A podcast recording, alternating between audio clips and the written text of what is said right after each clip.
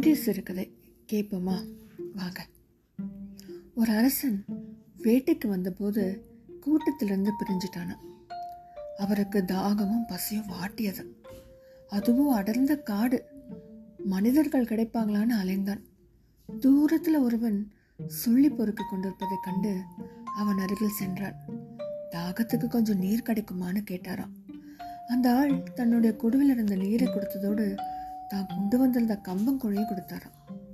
வறுமையிலும் இறக்க குணத்தோடு இருந்த அவனுக்கு ஏதாவது உபயோகமான பரிசு அளிக்க விரும்பினான் நம்ம அரசன்.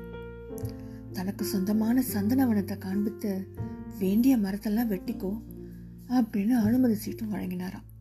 அதுக்குள்ள அவரது பரிவாரங்கள் அவனை பார்த்து விட்டன.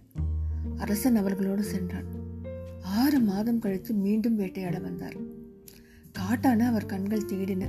அவனும் அரசனை பார்த்ததும் ஓடி வந்து ஐயா நல்லா இருக்கீங்களா? உங்கள் உதவிக்கு ரொம்ப நன்றிங்க என்றான். இப்போ வசதியாக இருக்கியா? என்று விசாரித்தான் அரசன். ரொம்ப சௌகரியமாக இருக்கீங்க. ஒருவேளை அரிசி சோறு சாப்பிட்றேன் முத நான் மரத்தை வெட்டினப்போ அதிகாரிங்க வந்துட்டாங்க. அனுமதி சீட்டை காண்பிச்சதும் நீ சிரமப்படாத நாங்களே வெட்டிக்கிறோம்னுட்டாங்க. முந்த தினம் கால் ரூபா கிடைக்கும்.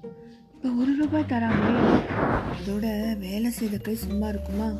கூடமான வெட்டுறது தான் என்றான் அப்பாவியாக.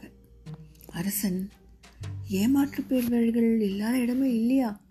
அப்படின்னு அயர்ந்து போனாராம் சந்தன மரத்துக்கும் சவுக்கு மரத்துக்கும் வித்தியாசம் காணாதவன் சந்தோஷப்பட்டு கொண்டிருந்தான். அதனால் உலக அறிவும் அதிர்ஷ்டத்தை புரிஞ்சு பயன்படுத்தி கொள்வதும் முன்னேற்றத்துக்கு முக்கியம் என்பது உங்களுக்கெல்லாம் புரியுதா? எனக்கும் புரிஞ்சுதுங்க. இது சந்தன மரமா சவுக்கு மரமான்னு நீங்களே முடிவு செஞ்சுக்கோங்க.